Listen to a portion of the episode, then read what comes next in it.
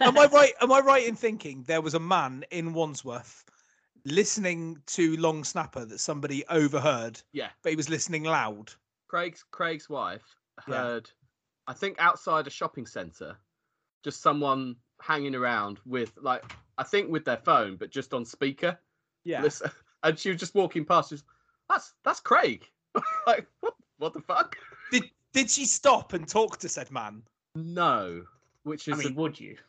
Yeah, and we, we still haven't had any contact from Man in Wandsworth to explain himself. no. I really hope he. I mean, it's unlikely. I think he will get in touch now I mean, may- maybe after after his call last week. may- maybe maybe he was first time listener, last time listener, and he thought, "What the fuck is this? Oh, a new a new NFL podcast that I've not discovered yet. Oh, this should be fun. Oh fuck."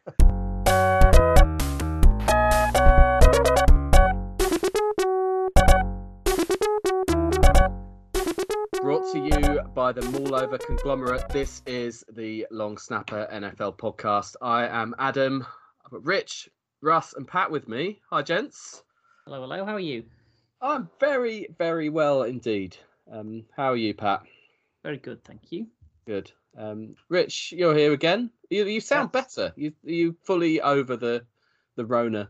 Yeah, mostly just the fun lingering cough nonsense, which I will try and keep out of this podcast if I remember to mute myself. Yeah, if you if you wouldn't mind. Um, Because Um, it ain't getting edited. quite. um, um, Russ, it's been a few weeks. Um, how the devil are you, sir? I'm I'm good. It's like uh, quite a few weeks since I was here, um, or could be bothered to be here. Oh, you ba- That basically sounds ran horrific, out of it? excuses. And you know, had had there been a fourth person, uh, i.e., Mark or Craig, I probably wouldn't have been here tonight either. Um, I've really, for an NFL podcast, this is going to sound horrific, but I um, I've really not been bothered about anything for the last fortnight. Not interested. That's that's that's fine. You know, you know be be like that, Dougie, if you want.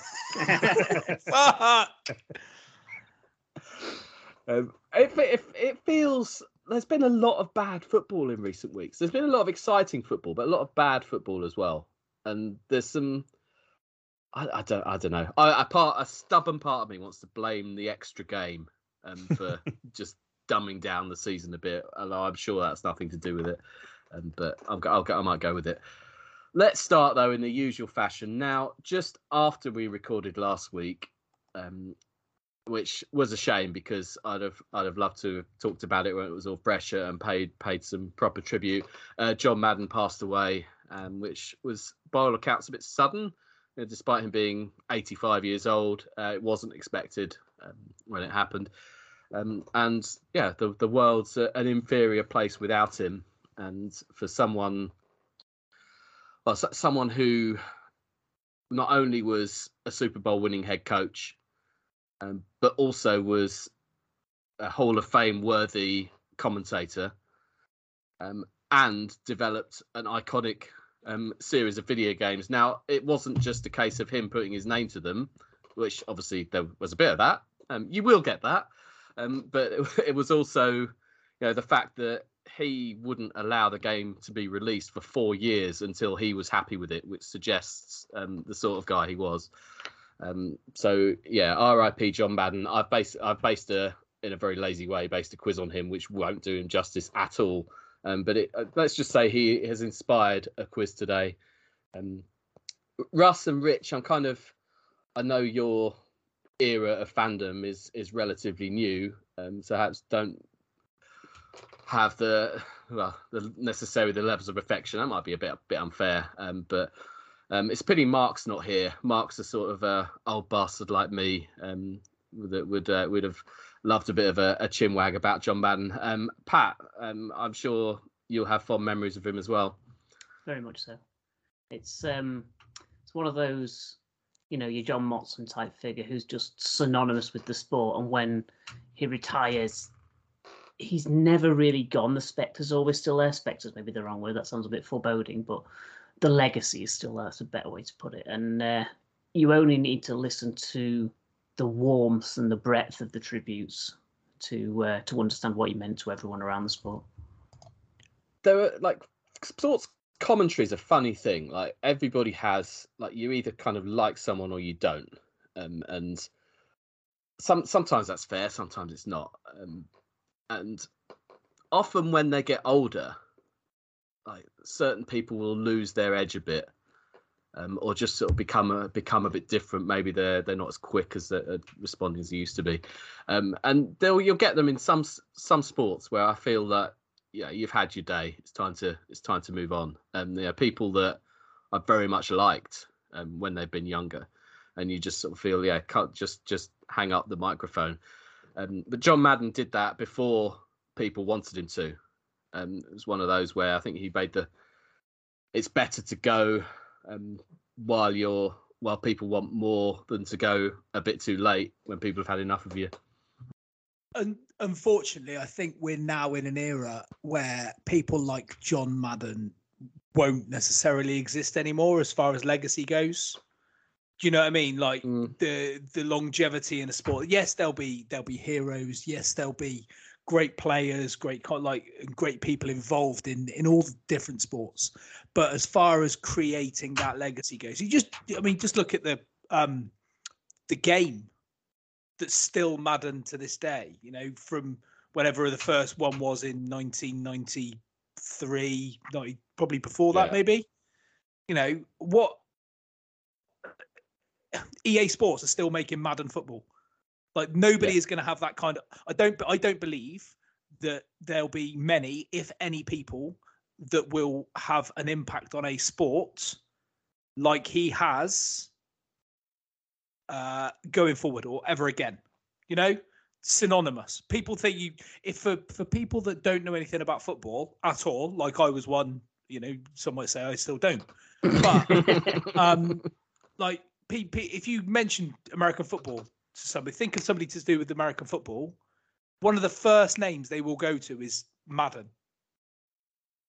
I mean, it, I think a... that's I think that's the biggest thing for me. As someone, as you rightly pointed out, Adam, he'd retired from commentary well before I started watching the game, and yet he is still one of the first names that springs to mind if you think about personalities in the NFL, and that's that's how big a personality he was. But I think the thing that struck me over the few days after he passed away was the sheer volume of people who talked about him as as a friend and as a person that they enjoyed spending time with him they enjoyed his passion for the game and they talked about how generous he was with his time. And you think about someone like that who's so synonymous with the game you could easily build a huge ego around that and be a massive dick by all accounts, he wasn't. He was a generous, lovely guy, and that stands right up there with his legacy as an NFL personality.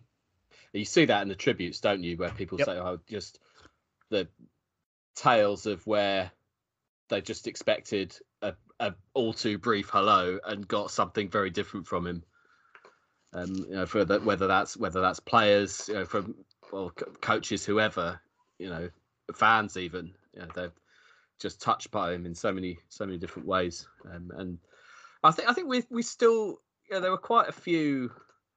Uh, we love to like moan about. We've certainly moaned about officials plenty this year, and we like to moan about commentators sometimes. And there are uh, a few approaching their you know, twilight years, should we say, still around in the NFL. There's still some some guys that that I love that do it. There's some guys that I don't love quite so much that do it. Um, and I, I, guess we've been lucky, and it's a sport that has so much money behind it, so much coverage that you'll get good people at what they do. But I mean, I don't I, for the the color commentary, as they'll call it in America. You know, the the summarizer. That that guy, um, he he just did it like no one else before or since. And, and as, as Russ said, I don't think you have you won't have someone that iconic again um, uh, one one in a literally one in a million. Yep. Um, so let's let's humiliate ourselves by a, a poorly thought through quiz that's inspired by John Madden. Um, I have a list in front of me of um, every player who's ever been on the cover of a Madden game. Um, now, um, we're we're going to play pointless. I'm not going to lie. I have assigned a number based on roughly what I think or how obscure I think someone might be to each of these each of these players. Um, if you're familiar with the format of Pointless, um, you will guess a player and you will get a score based on how obscure they are. And so you can score zero if none of our fictitious 100 people said this person. Um, you'll score 100 if you get it wrong, and you'll score a high score if you're if it's someone quite obvious. And you know how this works. I'm going to give you. Uh, how many names have we got? You can tell I'm uh, making this up as I go along. We've got 23 names. Um, I'll give you three goes each, and we'll see, maybe see where we are. Does that sound reasonable? Sounds good. Um, Pat, why don't we uh, we we will snake um, and start with you, and then I'll go to Russ and then Rich. Okie dokie. Um, so we've got to pick someone who you think is obscure. Uh, yeah, It's yeah. essentially the game. Uh, the guy, yeah. Think like Adam this week. All right. Well, let's think for then. Um, you'll obviously think former Titans are underappreciated. So let's go for Eddie George. Uh, um, I mean, yeah. How well you know me, I guess. Um, Eddie George is, of course, the correct answer. He's going to score you ten. Ooh. I have no idea whether that's good or bad, but ooh. Uh, I think uh, that's that's pretty good. That's pretty good. Um, Russ, give us uh, give us your turn. I mean, this is an interesting, well, an interesting, it's a more difficult one for me because I've only been playing Madden for a, a small amount of time. Obviously, I've known some recent, the most recent cover stars of Madden. Uh, but I'm gonna say Lamar Jackson. Okay, uh, that is correct, um, and that Lamar Jackson will score you 38 points. Not as bad as the first feet. Well, there, you- there you go. Um, Rich, um, well, you're going to have two goes in a row.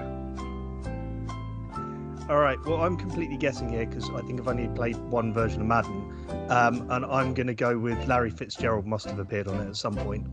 Uh, he did appear in it at some point. That's a good answer. 19 points. That'll score you. Solid. And then I am really, really struggling not to say Aaron Rodgers or Tom Brady. Um, I've got a sneaking suspicion that OBJ was on there, and I reckon there'll be less points for OBJ than those two. Uh, OBJ scores you 40 points. Yeah. Um, I mean, how fair that is is for any, anybody's guess, really.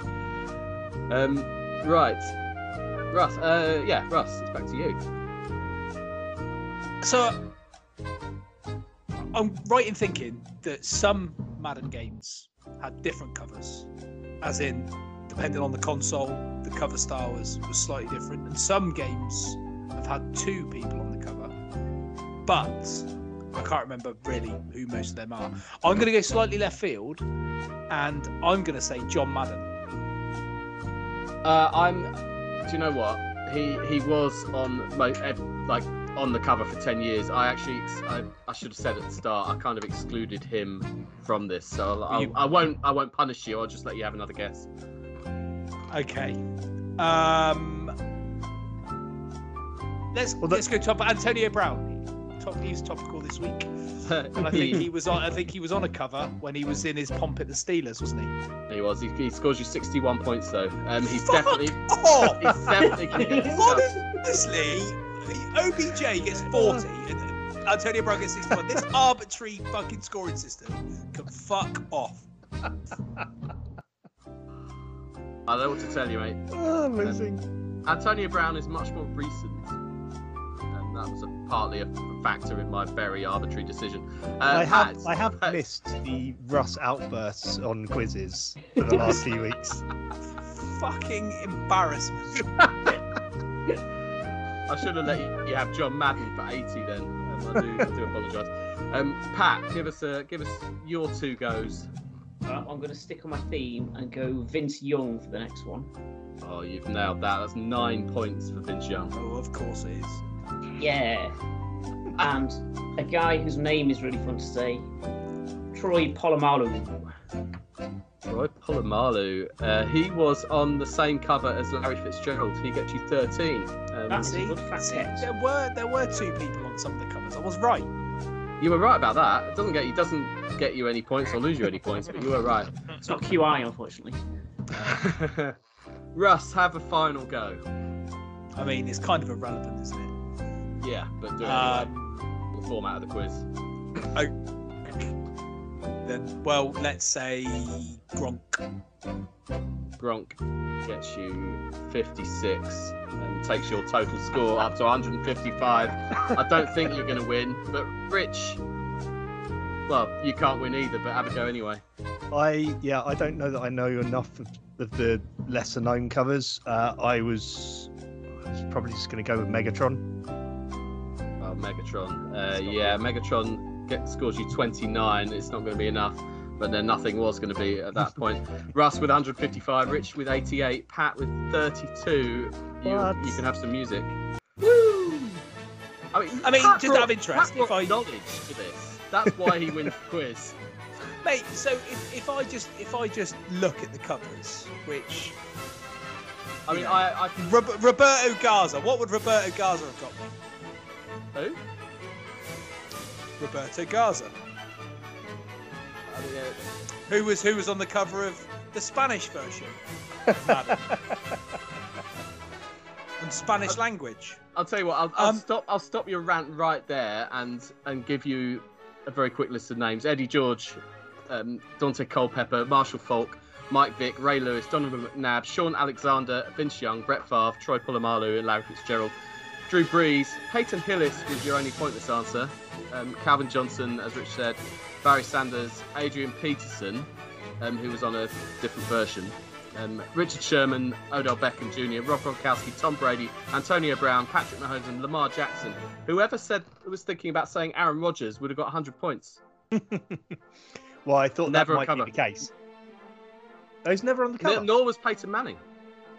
Ah, I didn't know that. I assumed he must have been at some point. I was hoping 2007, might fall Louis Luis Luis Castillo from the Chargers was on the Spanish-speaking version. I'll tell you what, Russ. Um, Next week, do a do a quiz of Spanish Madden cover athletes.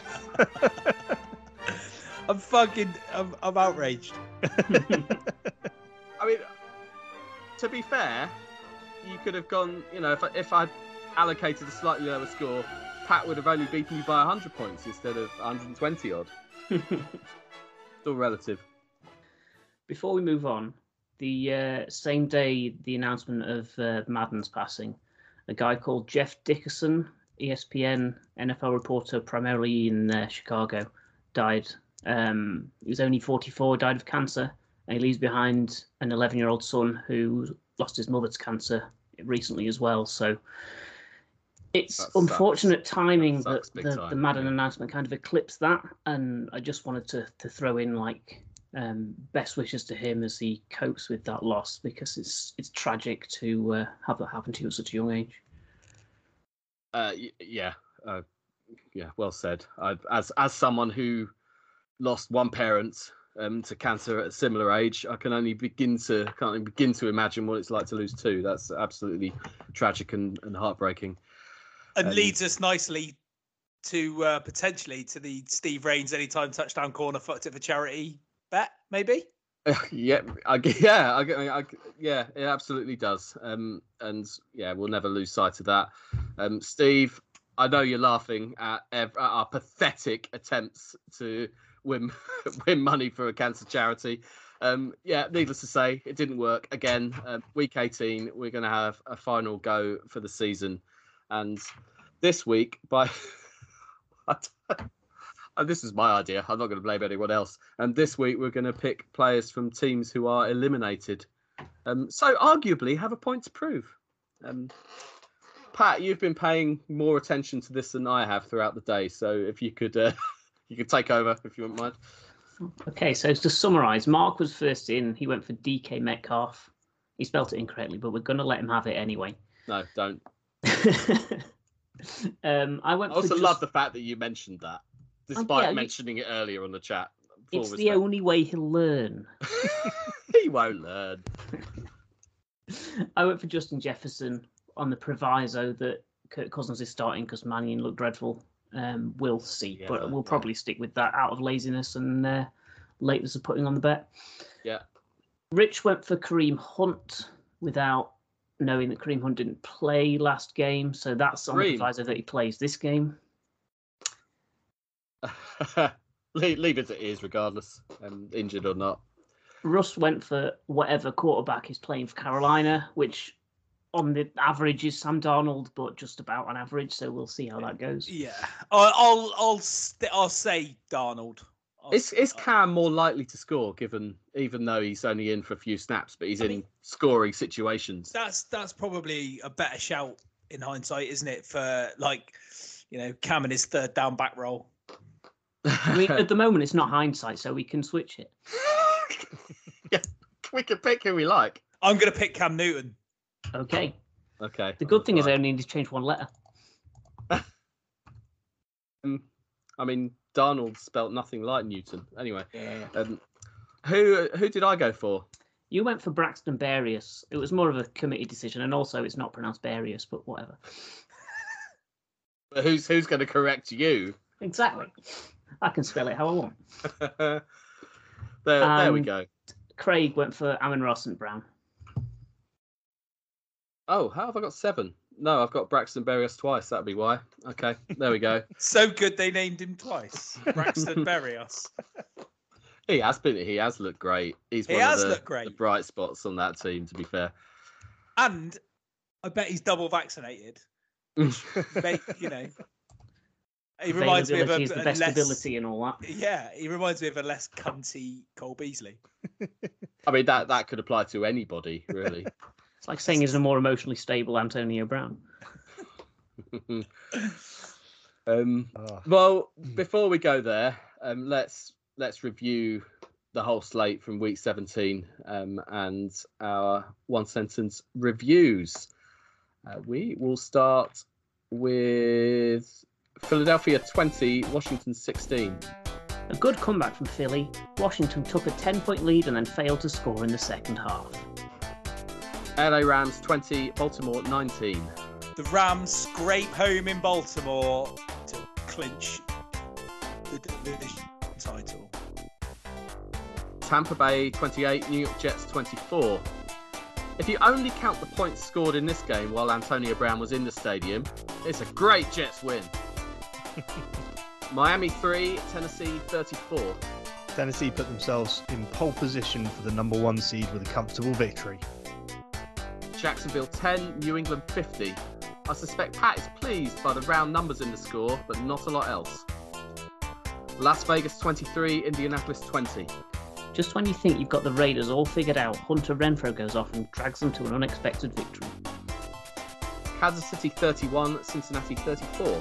An absolute barnstormer of a game with the Bengals roaring back to snatch it at the death.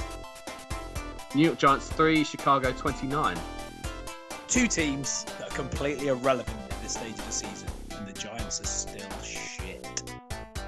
Atlanta 15, Buffalo 29. Proper football weather. But despite that, the Bills got it done. Hmm. Houston 7, San Francisco 23. This game was almost entirely tedious. Niners struggled more than the scoreline suggests. Denver 13, LA Chargers 34. Is this just more false hope for those poor Chargers fans? Carolina 10, New Orleans 18. Unfortunately for the Niners, the Saints keep their fake playoff hopes alive. Detroit 29, Seattle 51. Seattle with the season's most pointless 50 burger in a game that really should have been Scorigami but wasn't. Arizona 25, Dallas 22. Vital win for the Cards, though they weren't entirely convincing. The day- game was lost on a bad Dak Prescott fumble. Minnesota 10, Green Bay 37. This one went exactly as expected, with Rodgers showing it's not just the Bears he owns. And finally, Cleveland 14, Pittsburgh 26. Big Ben leaves Pittsburgh with his touchy feely, rapey little hands no longer throwing any footballs there. Allegedly. Allegedly. allegedly. well, I mean, you, anything could be downgraded to allegedly with a bit of money, can't it? Allegedly. Uh, it, well, is this Prince Andrew pod now? Is it? yeah. Let's start with that game. Before, well, I do, I do want to talk about Big Ben and not not the rapey side, um, the the football playing side, um, but I just want to spare a moment to t- mention Jadeveon Clowney. Honestly, who throws a shoe?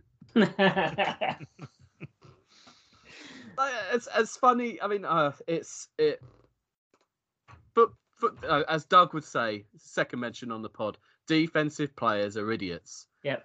Right. You've made the stop on third and five. You've forced them into a punting situation, and then you've fucked it.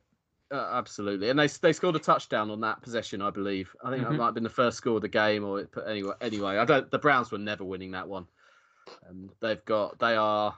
I mean, a lot of their players have now come back from COVID, but they just seem broken as a team. Uh, exactly the wrong time of the year.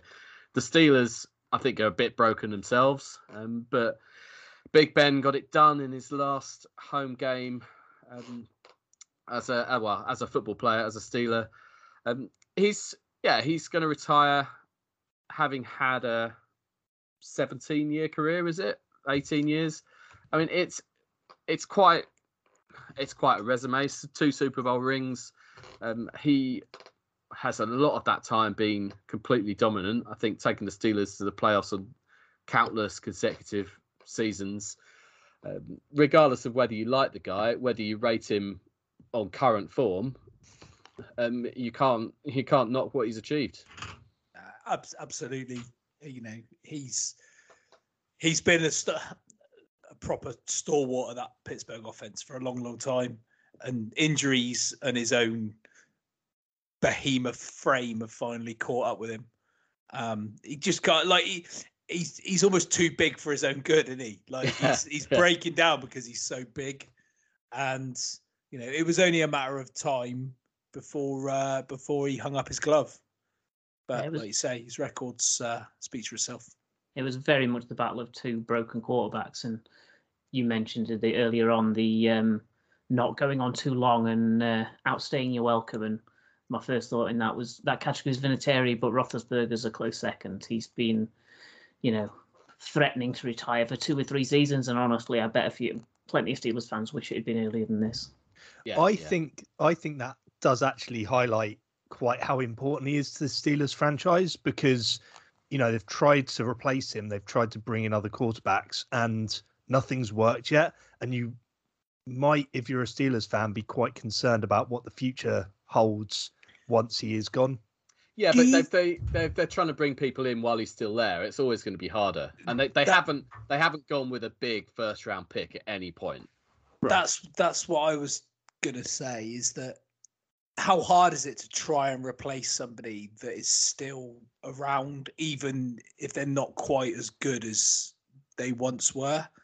And whilst that, whilst you've only got to look at, I was trying to think about this earlier, is when, um, and I couldn't think of a specific example, but you just you go back to the original well when when your your shiny new quarterback doesn't work very well. Yeah. Then you go back to the to the well of oh this this broken beat up veteran, and you know you think oh we'll just keep him we'll keep wheeling him out because it's more likely that he's gonna be a safe pair of hands as opposed to you know taking your hits with a with a shiny new quarterback. So by that logic, we should be looking forward to Theresa May taking over Prime Minister. Then, should we? There's a thought. Um, this somehow seems better. No, I won't go there. Uh, it, yeah, it it you you say. I mean, we all agree that he's a shadow of his former self and has been for probably a couple of years. And a lot of Steelers fans might have wished that he'd retired by now. The sentiment, the sentimental side of them won't. Obviously, they'll they'll be loving it, loving it right now. Um, but he's still he still dragged his team to a winning record this year. And and you know, regardless of his limitations, I still think that's impressive given his age and fragility. and, and given the injuries and the weapons that he's had at his disposal, really, I mean, apart from Diontae Johnson, um, Juju's been out injured. Claypool, He's, who had breakout last year, hasn't really done anything, and he's been injured as well.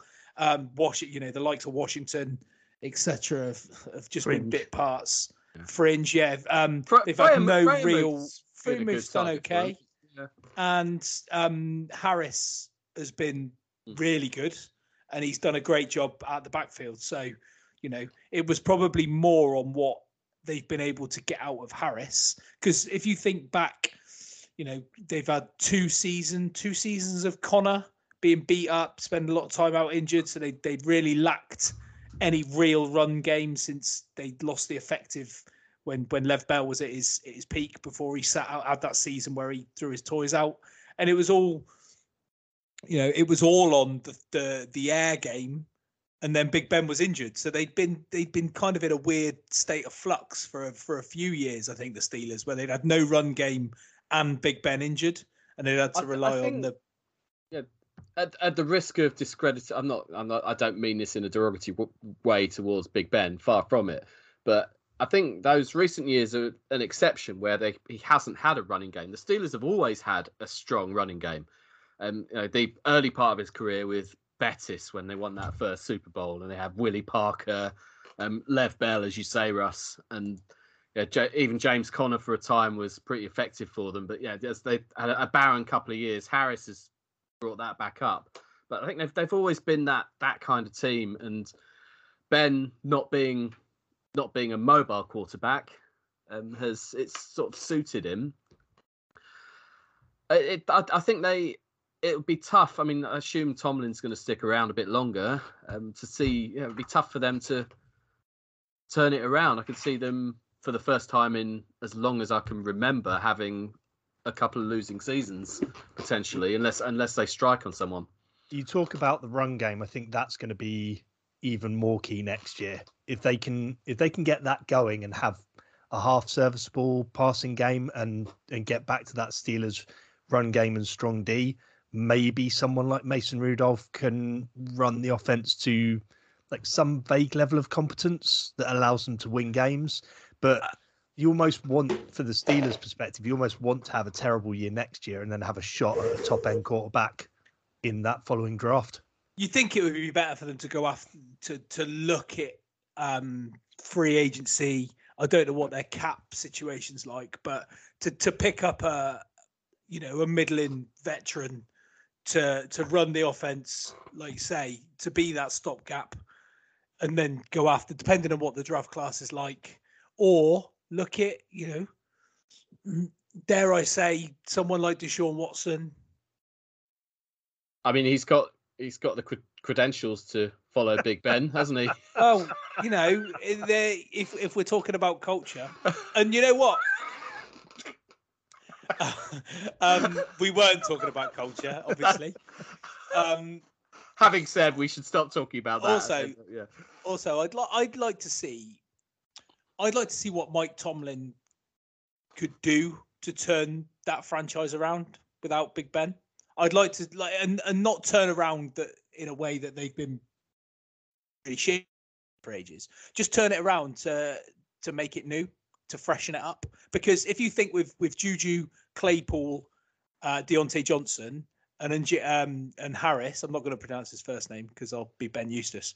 But um, but uh, that's and, and Freiermuth, as you say, actually, you know, as far as a, a three receiver set with a with a tight end and a running back, that's decent.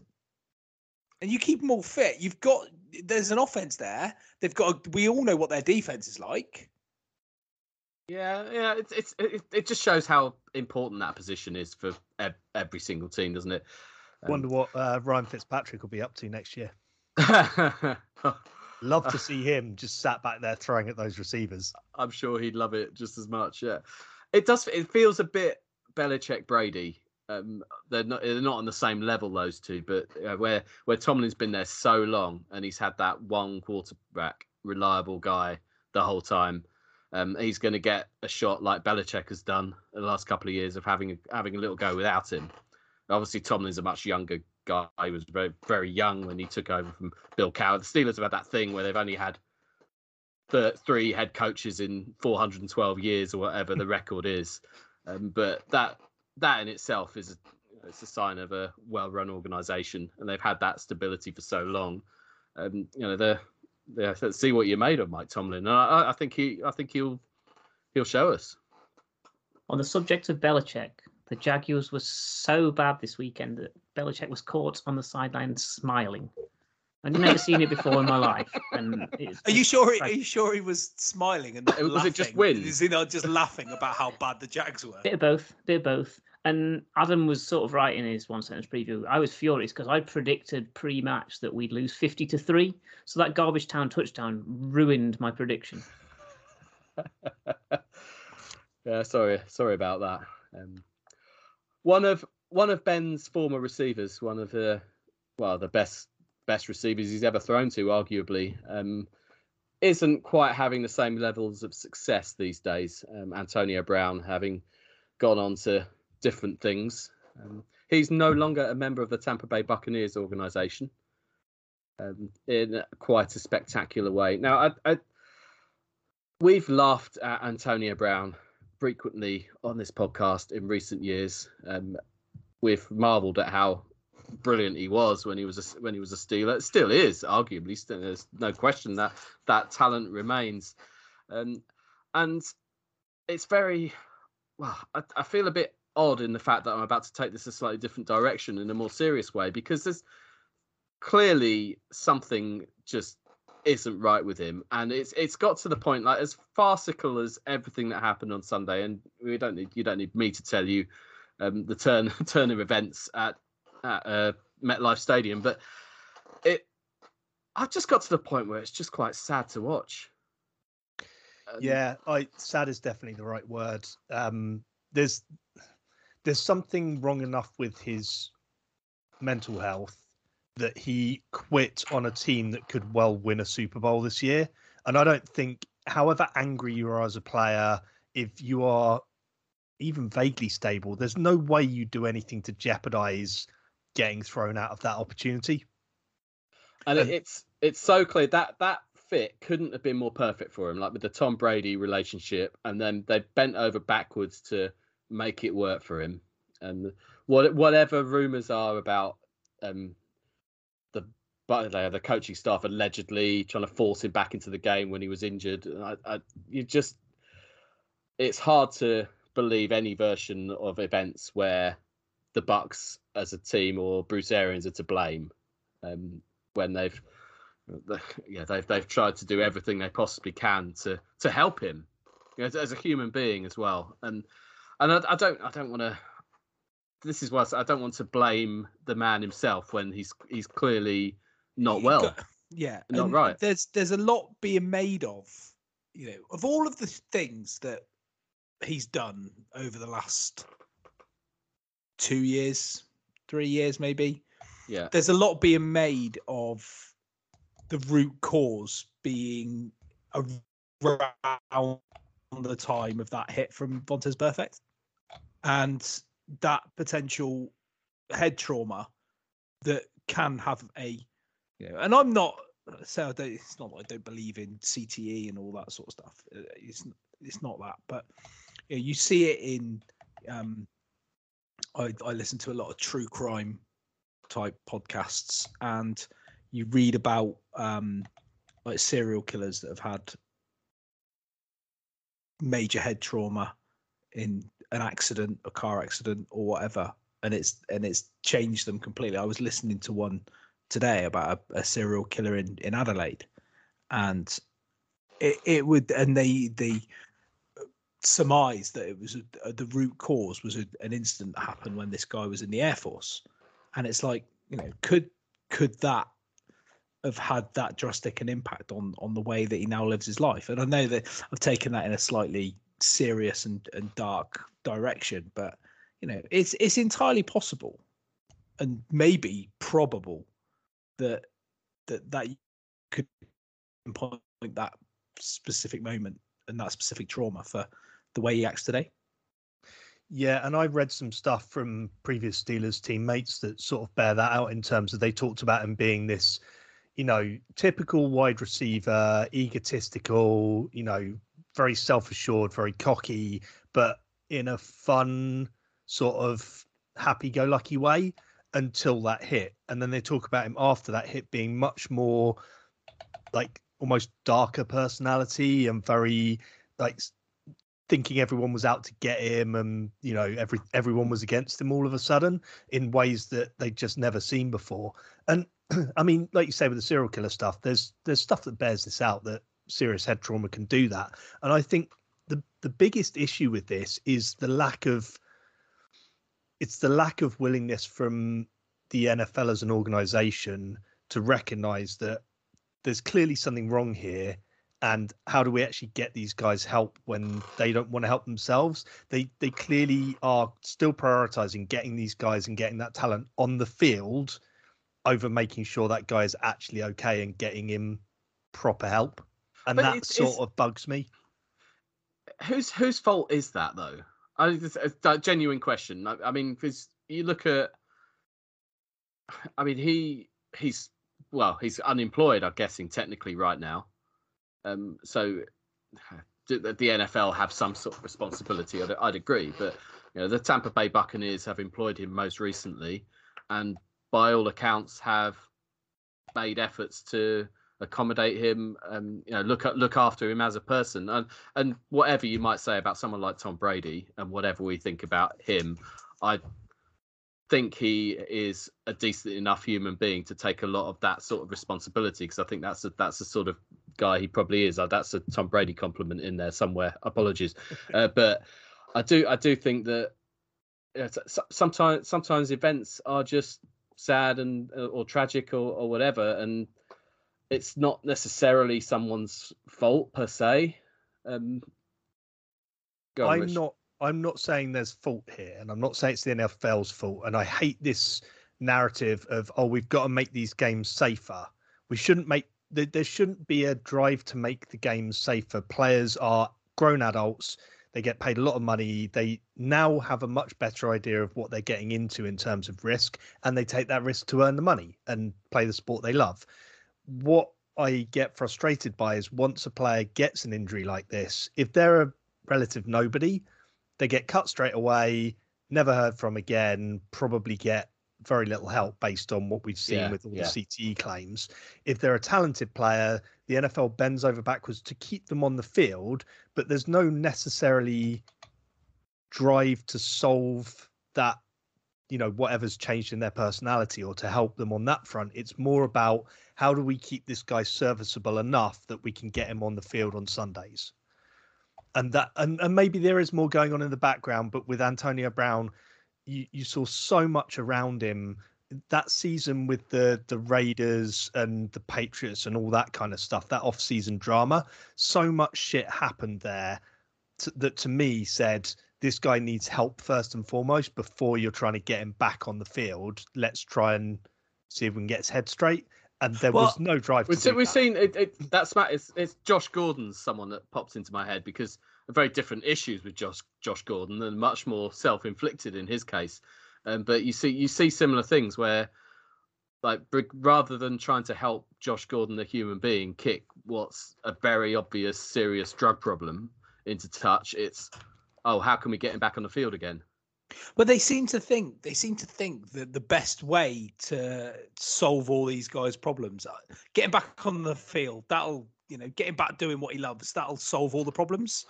When really, it's it's potentially one of the root causes. But they need to get away from football. They need to get away from sort of go back to square one. Some some people it's like an addiction. Like you see, like in other sports, someone like like Gazza, who as soon as soon as he stopped playing or any any time he was injured, you know, horrible dark thoughts. I mean, um, rum- rumor has it he was back on the bottle.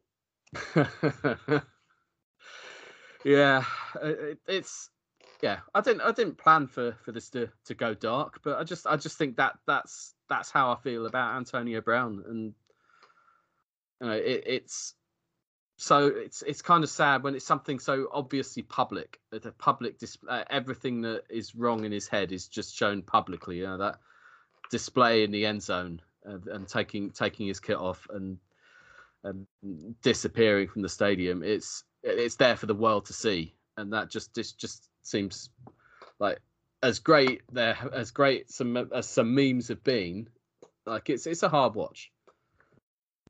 I mean, it, the only thing that could have made it any better would be the uh, the size of the tunnel collapsing on him as he was walking down it. well, as as as happened, thank you. Good nice segue to uh, to to Jalen Hurts. You're welcome. I, yeah, you know that's that's one host, um, you know, a all over host. Um, Sum up and move coming on. up big. Like it. that that there's a storyline that's been blown out of all proportion. It's hardly like a bit of snow on a stadium roof causing the whole thing to cave in. It was like a railing fell over, a couple of people fell down. Right? I mean, They fell a decent distance. It wasn't like nothing. are they dead? I mean, thankfully not. Could have been. Not Nah, the they all- point, Are they injured? They all got up and got selfies with Jalen Hurts, so I, I think everyone was pretty much. I, I mean, I, the I see your write point, themselves Pat. as well from that, don't they? Yeah, I, I was like, uh, it's it's a bit shit, and it shouldn't happen in a billion dollar organization. But at the same time, I've seen worse. yeah, I, I, this is this is it, another thing that created some good memes, and uh, because no one was really hurt, I've been much more entertained by this. And uh, it's this Was- Washington Washington football team, who, by the way, are announcing their new name in February. Um, anyone Play, got any place your any bet- bets. Yeah, yeah. I mean, I'm wearing my wildflower jumper as we speak, so if it's not the Washington Wildflowers, I'll be very disappointed. I mean, I, I think you might be. You were disappointed about it not being fifty to three. Um, you're going to be disappointed again, Pat. I'm afraid. Uh, al- al- almost certainly. also, I love how niche that joke is. Uh, I heard Washington Admirals, which I don't hate as much as some of the others that I've heard, but I still don't like it. Do you know what? Whatever it is, it won't seem right. It will just seem ludicrous. It'll be like the the names for the hundred teams, or like the Northern Superchargers or whatever. It- It, it will just sound shit, but you'll just get used to it. Like Have you got used seen? to Have the you seen the Washington team. replacements? Yeah, I don't mind the football team. Right. Um, Yeah, have you with that. seen the replacements? Could be the Washington Sentinels. Who knows? But let rest assured, whatever it is, is going to be fucking shit. I really, I really hope it's either surprisingly all right or just the worst fucking name in American sports. I want it to be just fucking dreadful to the point where Washington football team fans continue to wear Washington football team branded gear because they're too embarrassed by the new stuff. No, they'll be they'll be to the point where they'll be wearing Redskins branded gear. That's that's how upset they'll be about it. Uh, it's it's literally two years since they were called that, and it. I mean, and everybody, everybody's literally like, almost forgotten about it. Like the who, the Redskins, who, you know, I- like all that history. But actually, every you won't find many people that aren't used to just calling them the football team, Washington It's- football it- team, it- yeah, WFT. it almost fits. It does, and it it it shows how quickly you get used to something. Because if like the first few months, if someone said Redskins by mistake, you didn't notice, and now you do. Like they're not. They're very clearly not the. And it, I think has it been three years, two years? It's not been that long.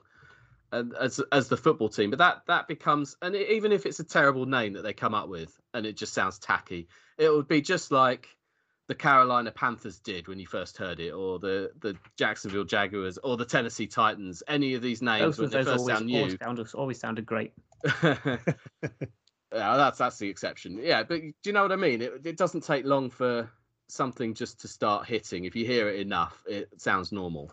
With one exception, San Diego Chargers, please. Ah, I I would like it to be alliterative. Yes.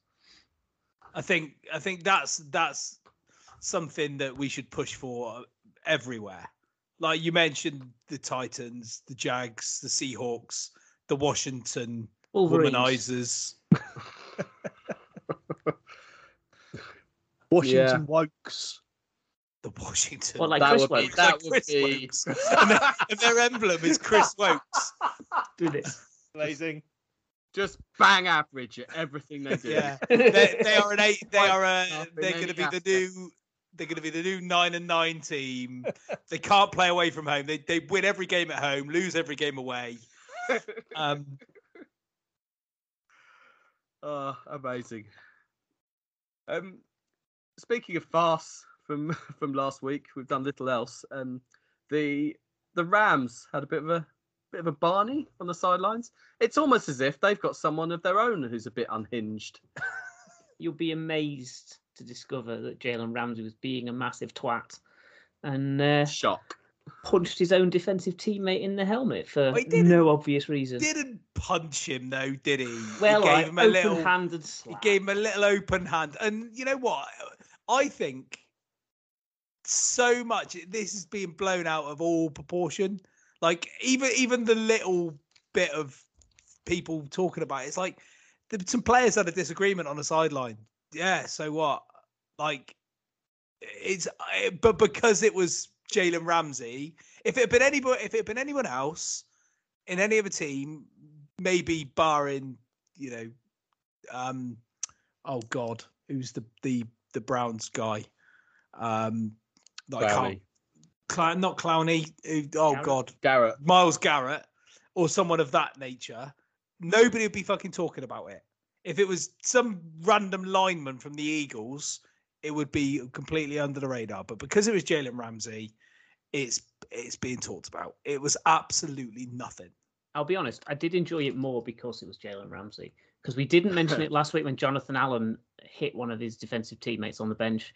That annoyed me because he was on one of my fantasy teams and he got dropped from the rest of the game. But that's not podcast worthy. We didn't talk about fantasy on here. No, we don't. Also, could you- not not just fantasy, but IDP fantasy. Get a grip. Yeah, c- come on. Yeah. IDP's shit. Can you leave that league immediately? I mean, technically, I already did. uh, um, yeah, I, I agreed. It, yeah, Jalen, it's it's who it is. I think ahead of what what happened there. Yeah, so, sometimes you just yeah forget Jalen Ramsey, but sometimes a player's got just got to let off a bit of steam. You can kind of look at it two ways, can't you? It either galvanizes your defense to be better and says a message that needs saying, or it's an example of someone falling apart in adversity when you need them to be strong.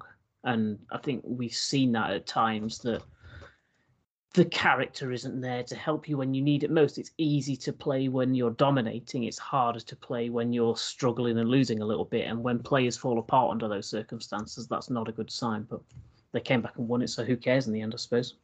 I almost think it depends on who the actual teammates involved are. Because I've been on teams where when you you need certain certain individuals need a kick up the arse. You know, they need they need to be sort of grabbed by the scruff of the neck, and other individuals need a, an arm around the. So if if you're you know giving some shit to a teammate who needs it and they play better for it, then fine. I got no issue with that, and it it's not like he's punching his lights out. Also, don't hit a player who's wearing a helmet. It's fucking stupid.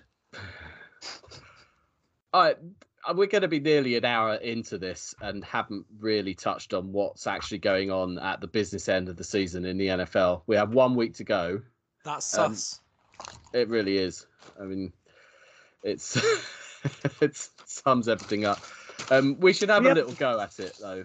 Adam, we haven't even talked about KC Bengals. No, well, I mean that. well, from a selfish point of view, I thought this week or last week's football was absolutely magnificent. It just um, the Colts losing and the which didn't matter in a kind of make the playoffs selfish way for the Titans, but then to have the the Chiefs lose, which I didn't expect, and What? have that the opportunity to get a number one seed um, Yeah. thrown back at us. Um, I don't think a number one seed has ever lost five games in a season, but that's the bonkers nature of the NFL this year. There's a lot, and it- it's just like a recurring theme. And I, I'm not saying it's unfair, um, but there's uh, this is now this narrative. Oh, we if we have one win in Houston away from being the worst number one seed in NFL history, um, I'd argue that. Yeah, I heard that in 2008, the last time we were the number one seed. Um, it, it's just kind of, it's an it's an easy narrative, um, but I'm not. Yeah, the the Titans have been incredibly inconsistent this year. for various valid reasons, some of them. Uh, but you know, if you're the Chiefs or the Bills or the Colts, you lost to us. Is it is it is when you it is when you consider that of your five losses, you've lost to the Jets, the Jags, and the Texans. Not the not the Jags, the Jets, the that's right. Texans, Not the Jags, the Jet, and somebody else shit. uh, Who else was it that was the? Steelers. Uh, yeah, Oh, I thought you for some reason I thought you lost to the Jags. But the Cardinals, anyway, you the Texans, the Jets, the Steelers, and the Pats are the five. right, okay. Not a terrible list. Not well, yeah, two out of five. So so actually then let's let's let's take away the Texans, yes, divisional, but the Texans are rubbish. And the Jets, who are also rubbish. Actually, all of a sudden that's three losses, which is perfectly acceptable for a number one seed. And given the fact that the NFL has been pretty mental with regards to some random results, um, it's not that it's not that bad. I, I I think I think the thing is one or two of the losses have looked pretty ugly, um, and it it's but there's just a narrative, and if you're not the media darlings of the NFL, you're never going to be seen in the same light. Uh, the the Colts, who the media love, are seen as somehow better, despite the fact that they may miss. You know, they they could well, the- unlikely They- to, they but they may still miss the playoffs. Despite Um, the Can we- fact their quarterback's a donkey. Well, quite. well, with two bad ankles. Um, can we just talk very briefly, Rich? I didn't know whether you were going to go. This is the direction you were going to go. Can we talk about that that last sort of two minute drill, the, Yeah, the last yeah. two minutes of the Yeah. Bengals Chiefs game because it was the most mental for me. Some of the most mental play calling, followed by some of the most ridiculous penalties. That and then and then the um the the, the typified the the PI call, which kind of typified it all to give them a fresh set of downs. It was just like it was ridiculous, and you could see that they didn't trust themselves to keep out Mahomes even Well, the for once, thirty seconds. once they had the PI call, they suddenly sanity prevailed again, and they were like, "Okay, right, we know what we've got to do." But surely, just taking the three points was your best play at that moment, rather than to rather than leave the drive empty-handed, which looked pretty likely. They Yeah, got just- lucky. They two of the Yeah. two of those Yeah. two of those flags before the PI. They were lucky. And Burrow could have got hurt. Seriously. Yeah, yeah, yeah. Well, he, Yep. he he did take a take a knock, didn't he? Hmm. Yeah, and it's not the first time this season they've had trouble deep into games and deep in the red zone. So it's a recurring theme that could bite you in the playoffs if you don't learn from it. But got away with it this time, and it ended. I think the better team won on balance. So And yeah. it won them the division. They Like, they they amazing. out offense the Chiefs. They you know They were Burrow good, They were good. They're than- good. yeah. We've talked about it. Well, you guys, not me, because I've been around for ages. But you've talked about it for for weeks now. Like the Bengals on offense are decent. They go through spells in games where they could be pretty stagnant, but more often than not now they are in a position and and Ja'Marr Chase, by the way, like we we talked about Justin Jefferson last season for the Vikings, and like this guy is amazing. He is he's next level. Ja'Marr Chase literally pisses all over him. The guy is a joke, Li- and him literally. and Burrow. well, did I say literally? Um, you, you may have said literally. like that connection th- those two are elite franchise pieces for many many years for the Bengals and it's it's really positive Yeah. it- compare it- this it- game between well a team who are now 11 and 5 and a team who are 10 and 6 to the cowboys cardinals games which is two 11 and 5 teams and i fancy chiefs and bengals to beat either of cowboys cardinals they looked head and shoulders better than the kind of afc level counterparts there's there's a real conference divide in in terms like the the AFC just seems wildly unpredictable with exciting teams that can beat anybody but can shit the bed against anybody. And then you've just got this sort of pedestrian NFC going on on the other hand where you've got the the Packers that are clearly on another level and the the Bucs who probably aren't far away and the Rams and then you've got like a bit of mediocrity but I what you say, Pat, is dead right. I'm backing uh, any likely Super Bowl. You sort of feel yeah, a, te- a team like the Bengals you'd fancy.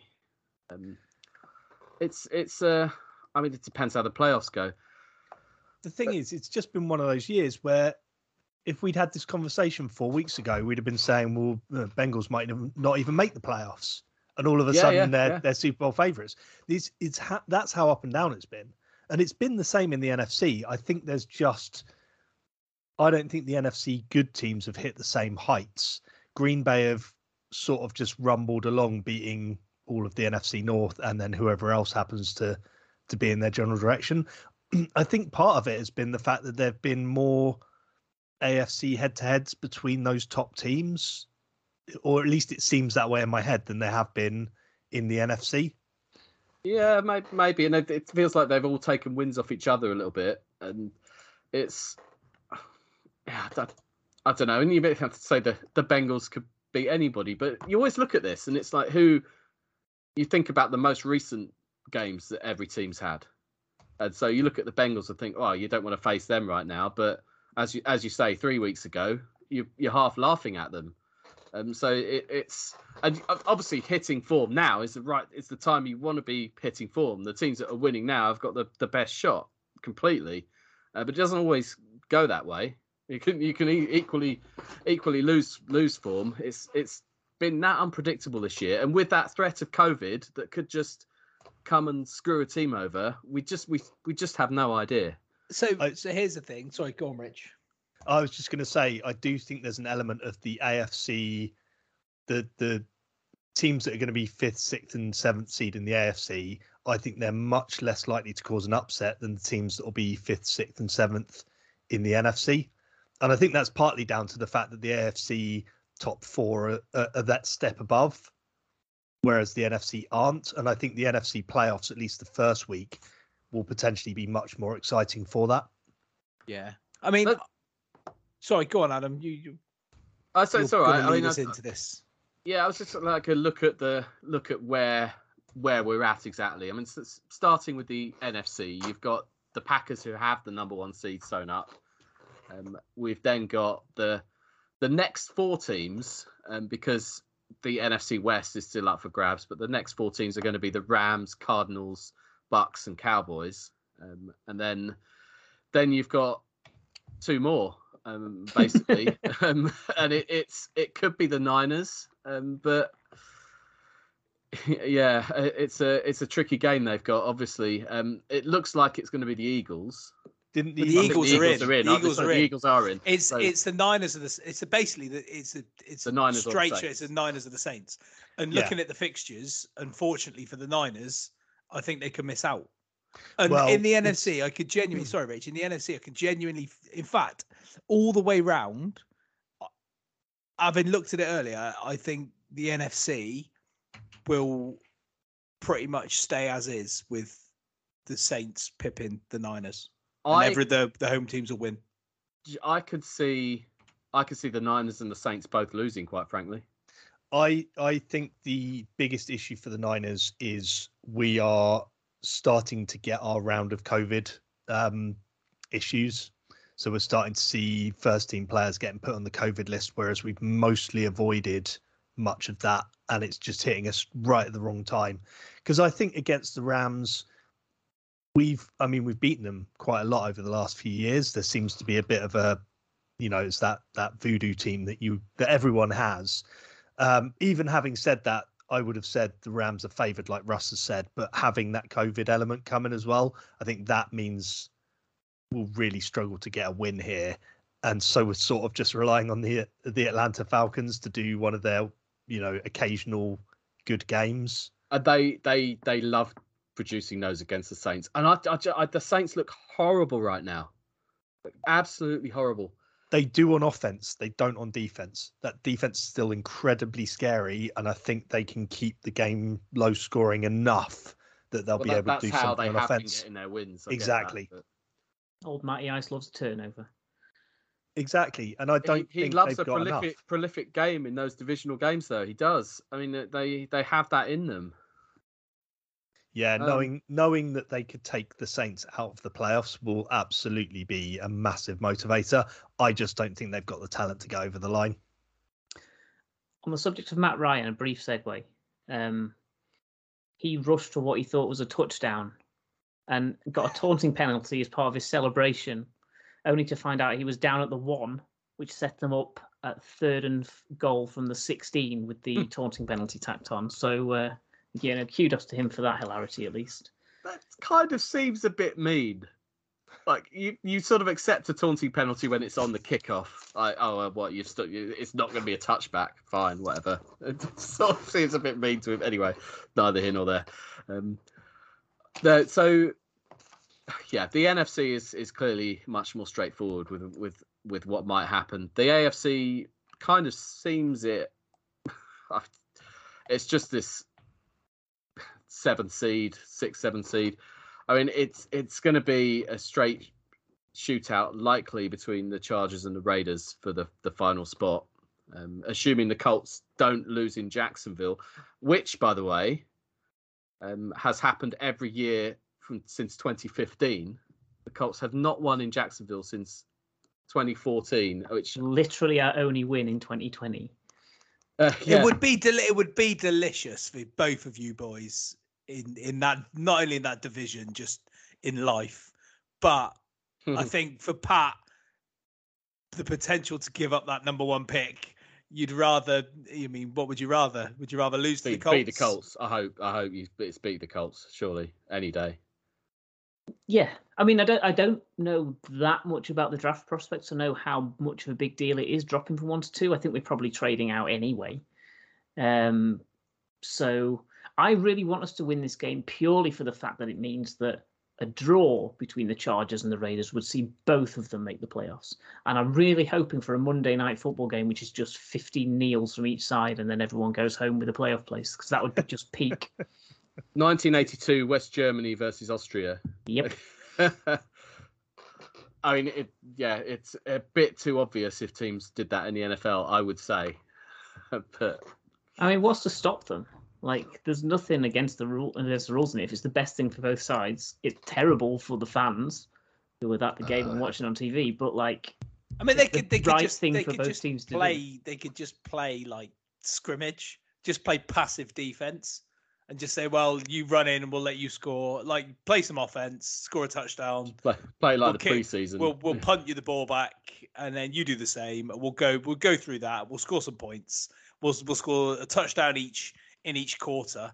We'll score uh, a field goal each in overtime, and then thank you very much. Do you know what this screams to me? Suspicious betting patterns. Yes, but it, definitely with with the the Steelers playing the Ravens for what is only really divisional pride.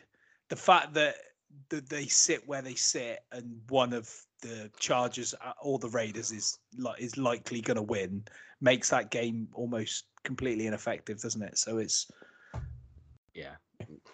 I think uh, realistically, it it's you've got the Titans, Chiefs, Bengals, Bills, Patriots, they're all in, and then it's yeah. then it's almost certainly the Colts plus one of the Chargers what, and Raiders. Let's keep what, it that simple. Yeah, what I will say, what I will say though is I had a little a thing in my head earlier about um the potential for uh New England going or Cincinnati going to New England when I thought if um, the Bengals lost to the Browns, but I found out that Baker's definitely not playing. Not that it really matters too much, but Baker's definitely not playing okay. this weekend, which then makes it highly likely that the Bengals win and stay in that number three seed, which would probably mean that they will play. Um, what's What's extraordinary is that four different teams can still get the number one. number Mate, one when when Mark put it when Mark put it in there earlier, the fact that the Patriots could legitimately finish in any of those seeded places is utterly baffling. Yeah. And when I when I'm trying to say how the fuck can this actually happen, I wasn't looking for an answer of this is the parameters.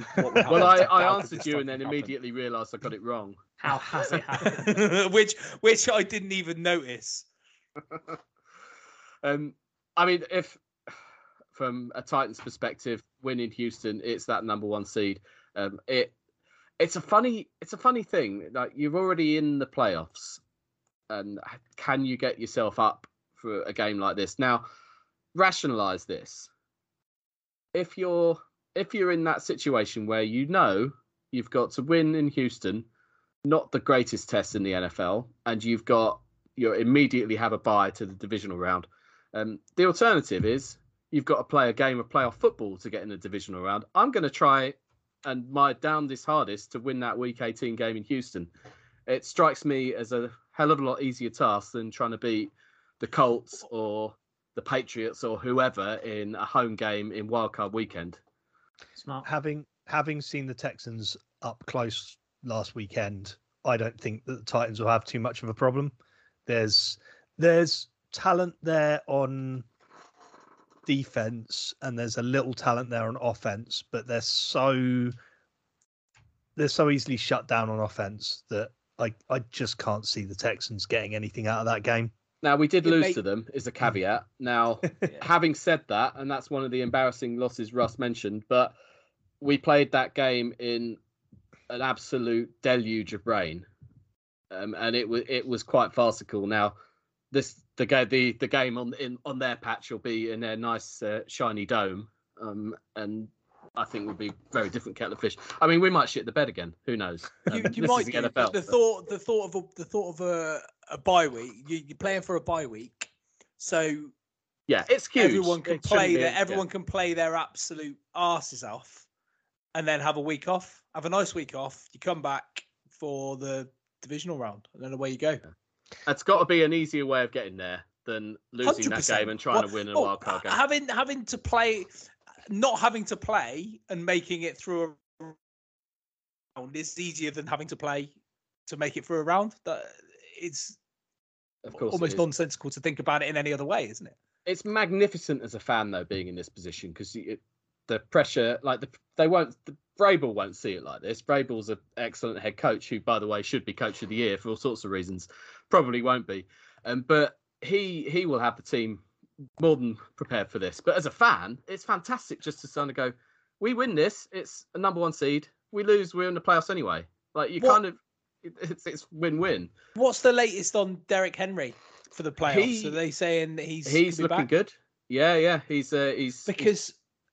I put this in the chat the other day about D'Onta Foreman, who I think has been unbelievable. Really, it took him a, a couple of weeks to to get going, but since but since that time where they were like, oh, you know, we'll we'll throw in McNichols here and there, and we'll we'll do this and we'll do that. Actually, they've they've used D'Onta Foreman exactly the way that he should be used as an absolute blunt instrument, and it's worked. He's he yeah, and it would be the yeah. absolute perfect complement to Derrick Henry. It it really would. I t- totally agree with all of that.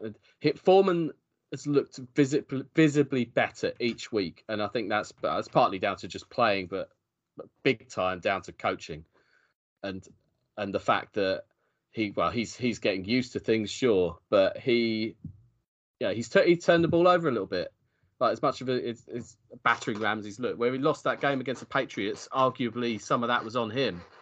Um, but he he's just he's just coming back looking stronger each week. He's hitting these gaps now rather than sort of running into your lineman, which you can be prone to do if you're not used to it.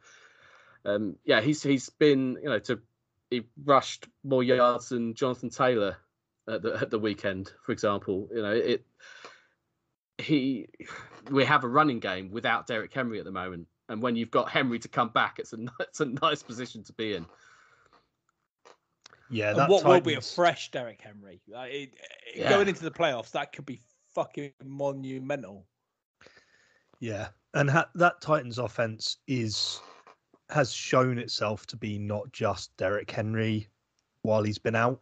The ability to move the ball both on the ground and in the air is it, it's a scary prospect for the rest of the AFC right now. And they've they've all done their bit. You know, Tannehill had a couple of weeks where he struggled. The O line didn't help him to a certain extent. Then they were missing um, AJ Brown and Julio, and it was all like, oh, what's going on? But then, you know, a couple of other there was the um, Westbrook, what's his name, stepped up for a little bit, didn't he? And you know, unexpectedly, he played okay, and then all of a sudden, just at the right time, AJ Brown comes back, and Tannehill starts to look like the guy everybody knows he is, and he's been for the last eighteen months. And it's like, ah, it's amazing. Right, okay. It's amazing what an elite level receiver will do. Well, and again, like yes, he's coming back off an injury, but the fact that he had three or four was it three or four weeks off, maybe five. Yeah, he. Yeah. Fre- freshness, albeit coming back off an injury, that not much weary, that freshness could be all the difference. And like I just mentioned, that Henry as well. You know, a It's- high was it a high ankle sprain for Henry? Uh, no, a metatarsal foot. Metatarsal. Uh, yeah. Um. So uh, yeah, hopefully, by all accounts, he's running at full speed and and and everything. He could, in theory, could play in week eighteen. I suspect he won't. Um. It'd be nice to give him yet another week off for the divisional round, but we we will see. Okay. Mean, uh, I'm not su- not sure without with the risk of getting incredibly complex um, and talking about further scenarios. Um, we've probably taken this about as as far as we can. Um, I did want to. I did want to ask. Did we decide on whether we think the uh, Raiders or Chargers will win and get that seventh seed? For the good of all of our eyes, it needs to be the Chargers. They're a much more interesting team to watch. Agreed. Aside from the odd Hunter Renfrow madness and maybe Darren Waller if he ever gets back off injury. I know I said this before. I, can't- really like Renfrow. I think he's really good. I it, this this is just coin flip. I can't like it. Need both of those teams are the epitome of that AFC inconsistency that we've been talking about. Um, they they can beat anybody, they can lose to anybody. It's that perfect Sunday night football final week winning Yeah. game. It, it's very much a which one of them manages to not find a way to lose it sort of game. But it could it could easily be an incredible performance from either team, and they both they both have it in them. And just I mean Justin Herbert in particular for the Chargers, I think that that's who you, as you say, you probably want to see because you think the ceiling's higher. But I don't know that that Raiders have just gone into Indianapolis. You know, Mark's Mark's tip for winning every single game for the rest of the year in the playoffs. So Thanks, they're not Mark. shabby.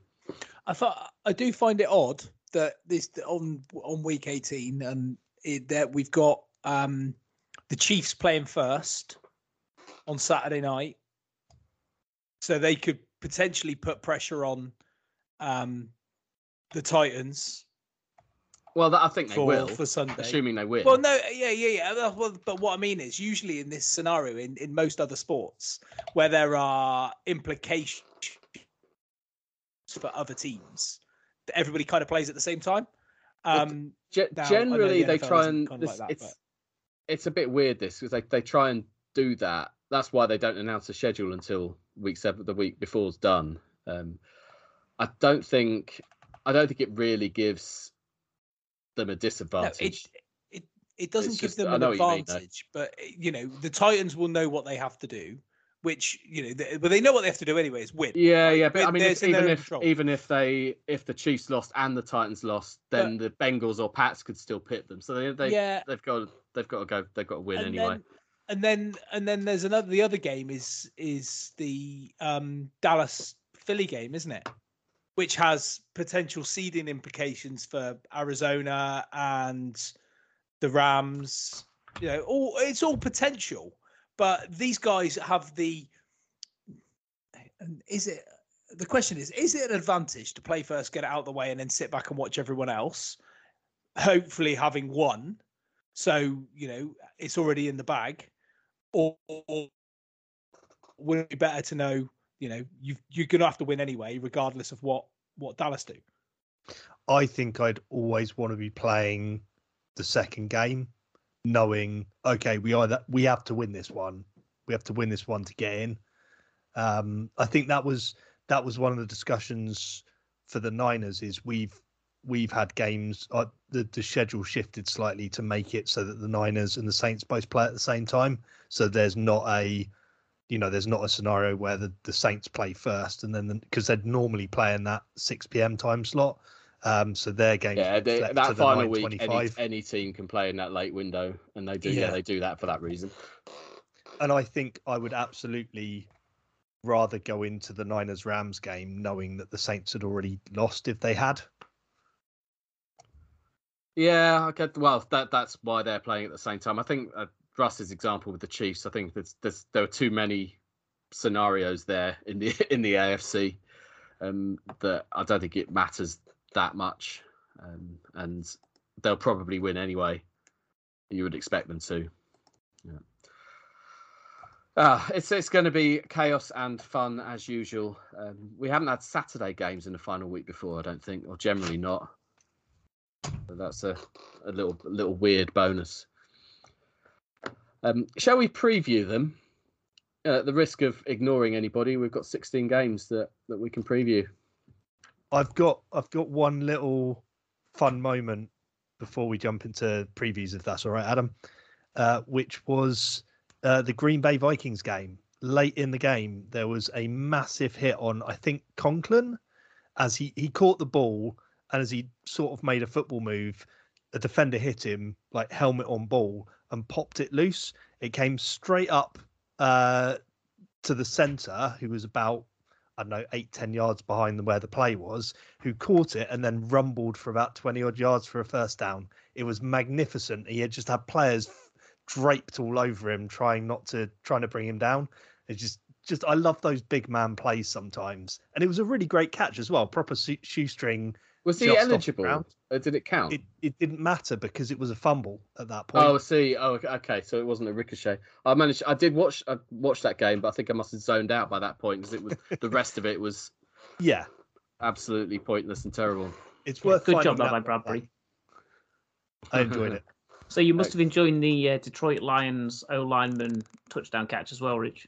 Always, always enjoy a big man touchdown. I tell you Especially what, after they've thrown the... to another one unsuccessfully before yes. that. was was the the T.Y. Hilton should have been intercepted, then wasn't intercepted and popped up, and it just looped to him in the end zone, and he just kind of stood there and went, "Oh, thanks." thanks. That was, and that was his own best throw of the year. Yeah, and that was his only reception of the day. He was one and three for like forty three yards and a touchdown. I remember Ma- uh, Mariota throwing a a, pass, a touchdown like that to Delanie Walker a few years back, which is just it's against the Saints. Um, if you're randomly listening and want to look for it on YouTube, it's unbelievable. One of the worst throws you'll ever see. Massive ricochet. Delanie Walker ends up in his hands running 30 yards for a touchdown. Fantastic. Um, I digress. This podcast is going to be incredibly long. We need to preview some games. Let's start with the aforementioned Kansas City at Denver. A win in here will be in vain for the Chiefs, who aren't getting their usual bye week. Probably. Who knows? Dallas at Philadelphia. Dallas go to Philly with the hope of clinching a home playoff berth. Green Bay at Detroit. With the number one spot clinched, does that make it Kurt Benkert season? Indianapolis at Jacksonville. I've mentioned this already, but the Colts haven't won a game in Jacksonville since 2014, a streak that's surely, but hopefully not, coming to an end. Tennessee at Houston. There are a few teams you'd pick to play ahead of Houston if you needed to win a game to clinch the number one seed, and it's just my bastard luck that I support one of them. Washington at New York Giants. I'm actually surprised this isn't in prime time. oh, God. Chicago at Minnesota. Literally nothing riding on this game except uh, literally nothing. Pittsburgh at Baltimore. Two teams with the faintest of playoff hopes, which neither will reach the playoffs. Cincinnati at Cleveland. A Cincinnati win would set the Bengals nicely up to take momentum into the playoffs. Uh, San Francisco at LA Rams. Come on, the Niners. Do it for the cards. Do it for the rest of us NFL fans and ruin it for those Los Galacticos wankers. Wow. Carolina at Tampa Bay. The only thing I can really say about this is I hope that Cam Newton rushes for a touchdown. Seattle at Arizona. It's at this point I realised I didn't finish writing my one sentence previews. Um, whatever. Come on, cards. Actually, do you know what? This would be just the sort of game for Seattle to go in and ruin it for them. Although they're still in the playoffs, so this really matter. this is this is Russ one versus Russ three. is it only New- three? De- definitely more. New Orleans at Atlanta. Come on, Atlanta.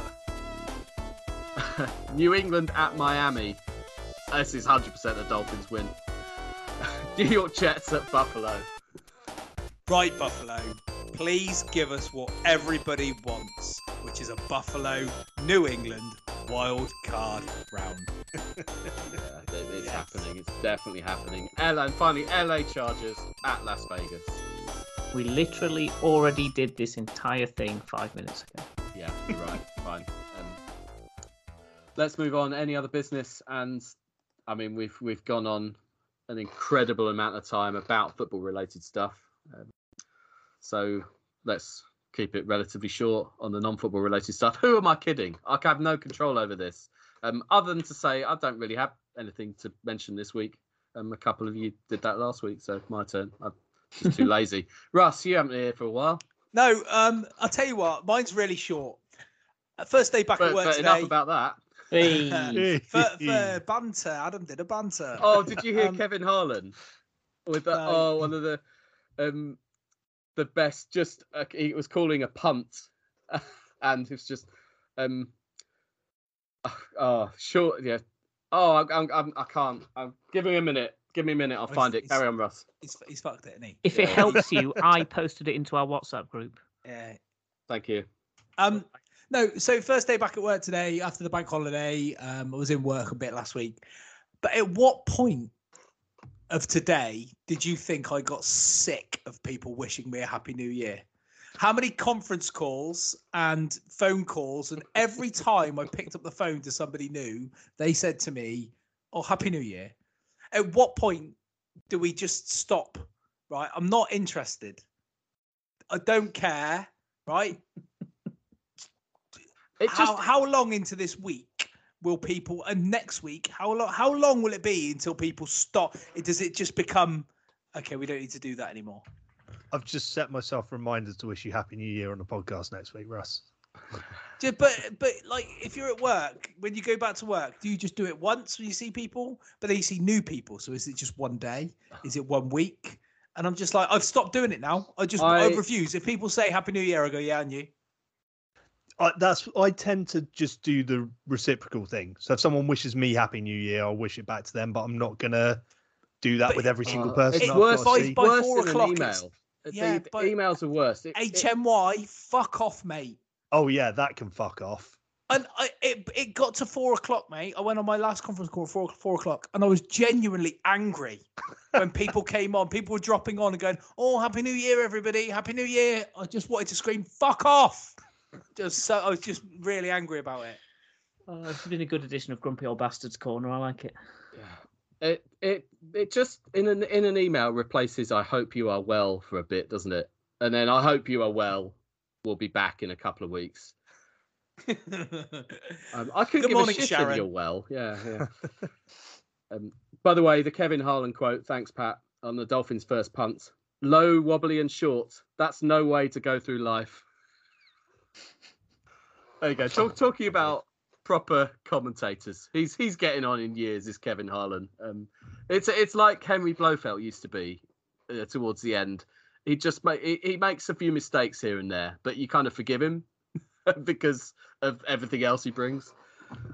Um, yeah, there's there's my only other business. Um, Pat, Well, I only had one to start with, but I have two now because Stevenage has just re-signed Michael Bostwick, so I'm super excited about Saturday's game.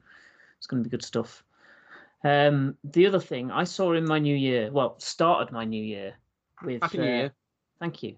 Yeah, um, a half awake failure of making breakfast. So, a lesson I learned is don't microwave oats without putting the milk on first. That makes a real mess. Doesn't sound very like pleasant. popcorn. Mm, it was much I more imagine burny just- and they just unpleasant tasting. burn, don't they? Yeah. Yeah, it was grim, real grim. I am genuinely impressed that Russ didn't just hang up on the call. Couldn't, couldn't get there quick enough. Co- Come on, Rich. end this podcast. Um, I have what one thing that's annoyed me over the last day or so, which is um, the whole Prince Andrew court case in New York that's going on at the moment with um, Virginia. I can't pronounce her surname, Giuffre, something like that. Anyway, apparently she'd signed a deal, half a million dollar deal with Epstein, and basically part of the deal was that she wouldn't sue anyone else that was involved with the whole thing, blah blah blah.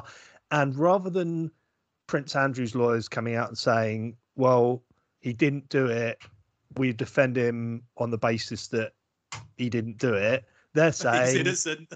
yeah, he's innocent. They've come out and said, well, this deal in, includes Prince Andrew, so she can't sue him. It's like, mm. fuck off. That's the worst possible defense. Surely you'd lean on he's fucking innocent. But this just I suggests mean, that actually he, he's not. If he was, if he was innocent, then maybe they they could lean on he was innocent. I mean, uh. yeah, that that's true. Right, But it just yeah. fucked me off. maybe like, if he's not fucking rapey old entitled bastard, then you know wouldn't be so bad. yeah, I I hope. Ev- Everything we've said in conjecture on this podcast is allegedly. Disclaimer: Uh, Don't come after us. Uh, Sue me. I- I'm pretty sure there are other more broadly listened to uh, podcasts and radio shows that have said No, worse no. things than we have. Have They called him a rapey old bastard. I don't know whether they have. I, I imagine Talk Radio have. I imagine Nick. I would imagine Nick Ferrari has somewhere. Yeah, that guy can fuck James, off. James O'Brien's probably talked for about 17 minutes around him being a rapey old bastard without saying those exact words. Uh, so, sorry, Rich. Uh, No, that's Not it. sure. That's all I've got. I didn't Oh. want to didn't want to do a long one on that one. It was more just a it fucked me off that that was the immediate go to on there. And yeah, if he did it, then I hope he goes down for a very long time. Fuck that guy. Hmm. right, there we go. Another, well, final kind of regular season podcast, I guess. We'll be back next week to pick some bones out of that and look forward to some playoffs. How about that? Woo! Yeah. May- Maybe Whoop. We'll see. yeah. No, Um, it won't be rich. Sorry about that. I hope we don't have a Titans game to preview. I'll leave you with that. And happy New Year, everybody.